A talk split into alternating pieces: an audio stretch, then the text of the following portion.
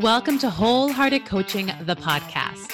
If you're looking for more purpose, more passion, more joy in your life, then you have come to the right place.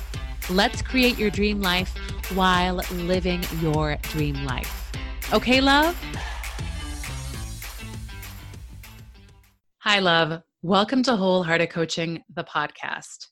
This is where we take a deeper dive into my Mindset Monday post, which you can read live on Instagram at Wholehearted Coaching, or you can get it delivered straight to your inbox each week when you sign up for my email list. You can do that in the show notes, or you can head to my website, wholehearted-coaching.com. So in today's episode, we're going to talk about boundaries. Now, I've spoken a lot about boundaries in this podcast. I definitely recommend listening to some previous episodes in which I talk about how to create boundaries and what's holding you back from creating those boundaries. But today, we're going to be talking about a distinction, a definition of boundaries that I discovered many years ago when I found myself deep in the dating world. So yes, that means that in this episode, I will be recounting my tales, my time dating. So it's going to be a great episode with some personal anecdotes, but I'm really excited to share this episode with you and share the ideas in this episode with you, because what I discovered all those years ago when I was dating was that I really wasn't creating boundaries. I thought I was, but what I was creating instead were what I call barriers. So in today's episode, we're going to look at what the difference is between a boundary and a barrier. Both protect us, but one from a place of fear and the other from a place of love. And whenever we lead from fear, the results more often than not are destructive, right? Whereas when we lead with love, we are aligned. We do things that nourish ourselves and our lives. To be honest, I've been wanting to talk about boundaries and barriers for a long time on this podcast. It's a topic we learn and look at in both of my programs, in Inner Compass and Wholehearted Woman, but I never knew exactly how to do it in this context, right? The context of a podcast. How to explain this idea in a bite-sized piece where you could listen and understand this distinction and then apply it in your life. And the answer came to me this week as I listened to Brené Brown's podcast, Unlocking Us. Now, listen, I love Brené Brown. I love her so much. And honestly, if you only have the bandwidth and time this week to listen to one podcast, just go listen to her podcast. Do it. I totally understand. Okay.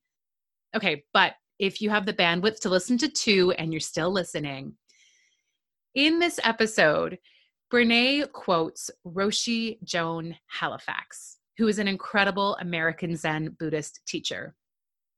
And Joan Halifax has this concept called strong back, soft heart. And Brené was using this concept to work through what's going on in America right now with the election. But as she was talking about it, and as she quoted Joan Halifax, I realized, oh my God, this is it. She's describing boundaries versus barriers. So I want to read this quote by Joan Halifax on strong backs, soft hearts. She writes, "All too often, our so-called strength comes from fear, not love. Instead of having a strong back, many of us have a defended front shielding a weak spine. In other words, we walk around brittle and defensive, trying to conceal our lack of confidence. If we strengthen our backs, metaphorically speaking, and develop a spine that's flexible but sturdy, then we can risk having a front that's soft and open. How can we give and accept care with strong back, soft front compassion, moving past fear into a place of genuine tenderness? I believe it comes about when we can be truly transparent, seeing the world clearly and letting the world see into us." So for so long, I operated with what Joan Halifax describes as a defended front shielding a weak spine, right? Brittle, defensive, concealing really what was a lack of confidence. This was most apparent to me when I was dating. You know, if you have ever dated, which I think most of us have, you know that it is an incredibly vulnerable and heartbreaking process. You go on dates, you get your hopes up, you get excited, and then the person ghosts you, or it just doesn't work out. The process of dating is one in which you have to get your heart broken, you know, at least once or twice, or in my case, like 30, 40, 50, whatever. I'm not keeping count, but it was high, okay? But that's just how it works. And for me, I was deep in the dating process, and every time I would get ghosted or someone hurt my feelings, what ended up happening was that I would create these quote unquote rules, right? So if someone doesn't text back in a certain amount of hours or days, then they're donezo. Or if they don't offer to pay on the first date, then they're assholes, right? Or if they text after midnight, well, then they're obviously, you know, dead to me. Well, that last one there, honestly, I didn't follow that rule often enough, but you get the point, right? These rules that we all create that are born of hurt, they're reactionary, they're very defensive. And I thought that these rules were boundaries, right? The definition of boundaries is guidelines that keep us mentally, emotionally, and spiritually healthy. They're guidelines that we create personally and that we have the responsibility to uphold and to communicate. And I thought that these rules were my guidelines, right? If you want to get with this, then you have to follow these rules. But these rules were not boundaries. What they were instead were barriers. So let's talk about what a barrier is. Barriers are walls that we put up between ourselves and others for fear of getting hurt. They are a result of resentment, hurt, past pain. They're reactive and born of fear. Right? You have been taken advantage of. You have been hurt by people. So you create a wall between yourself and them. Mark Nepo writes, most of us, myself included, live behind walls that were started by others and finished by ourselves. Oh, I remember when I first read this quote, I was like, Mark, you are coming for me. But this is so true, right? We find ourselves in a painful circumstance. Someone hurts us. And that circumstance, that person lays the foundation, right? They lay the foundational bricks of our wall. And then they leave. But we start to build upon that foundation. We start to stack those bricks on top of each other one by one so that the wall becomes higher and bigger and wider. When we operate from a place of barriers, the belief for us is, if I can keep you from getting close to me, if I can control all the circumstances, then you can't hurt me. And it's true. Barriers protect us from hurt, but they also trap us. You see, the problem with a barrier, the problem with a wall is that it blocks everything. It blocks even the good, and it blocks yourself, right? When we have a barrier, we often can't see the good in situations and in people. When I was dating, I thought if I could create a wall between myself and them, between myself and the world, then I would save myself from hurt.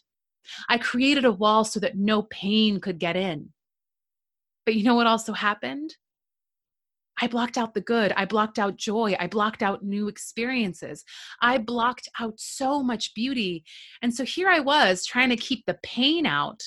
But I was in pain because I really wanted to experience joy and beauty and new experiences.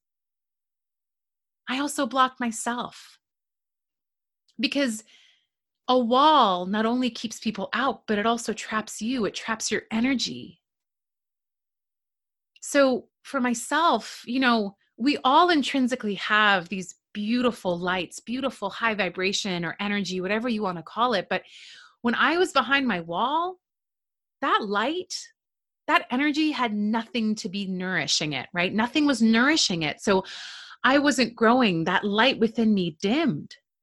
The wall I had created was imprisoning me. Those walls we create are so strong, love, but they're so strong that nothing's coming in and nothing's going out. So there can't be any growth. And so while I was dating, I wasn't just blocking out crappy people. But also good people, because my walls didn't allow me to discern. They were so thick, I couldn't see.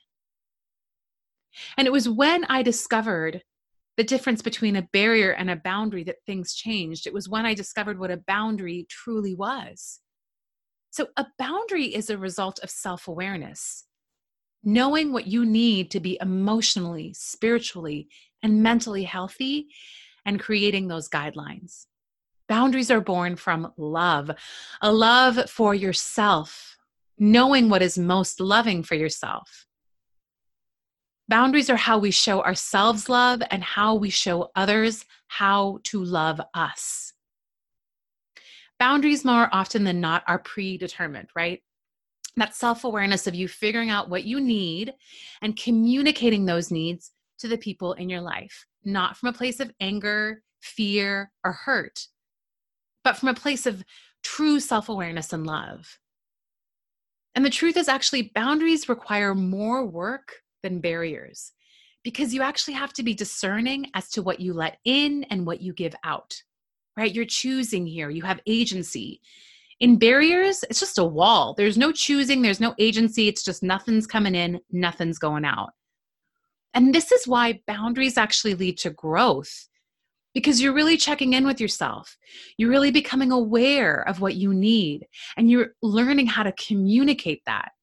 You're discerning what serves you best, who gets your time, and what you truly want to be doing. When I started to create boundaries as I dated, right, that's when things shifted, because I finally had agency in my experience. I was saying what I needed. I was telling people what made me feel safe and still being myself 100%, right? No lights were being dimmed. It was just me. I was asking for things from a place of love. And if someone couldn't respect that, then they weren't for me. Before, when I had barriers, I was demanding things from a place of fear. And so I was pushing everyone away. When I discovered boundaries, what I was really discovering was a strong back and a soft heart. Strong back, this is what I need. Soft heart, I'm being vulnerable, open, compassionate. I'm communicating with you and letting you in. And that quote I first read by Joan Halifax, she says, "How can we give and accept care with strong back, strong front compassion, moving past fear into a place of genuine tenderness?" I believe it comes about when we can be truly transparent, seeing the world clearly, and letting the world see into us. A boundary isn't a wall. It's a portal into who you are. It allows others to really understand who you are at your core. And then they can decide if they want to stick around or not. So, love, this week, I want you to get curious. Am I creating boundaries or barriers? Check in, right? Is it reactive? Is this fearful? Do I want to keep them out because I'm afraid of getting hurt? Am I blocking everything and everyone, including myself? Boundaries are scary, love, because at the end of the day, what a boundary means is that we are asking others to respect and love who we are, instead of demanding and rejecting them off the bat. But through that vulnerability, through that asking, through that communicating, that is how we grow, and that is how we truly connect. Until next week, love, I will talk to you then. Thank you so much for joining me this week. If you liked this week's episode, please share it with a friend, comment, and rate this podcast. Until next week, see you later, love.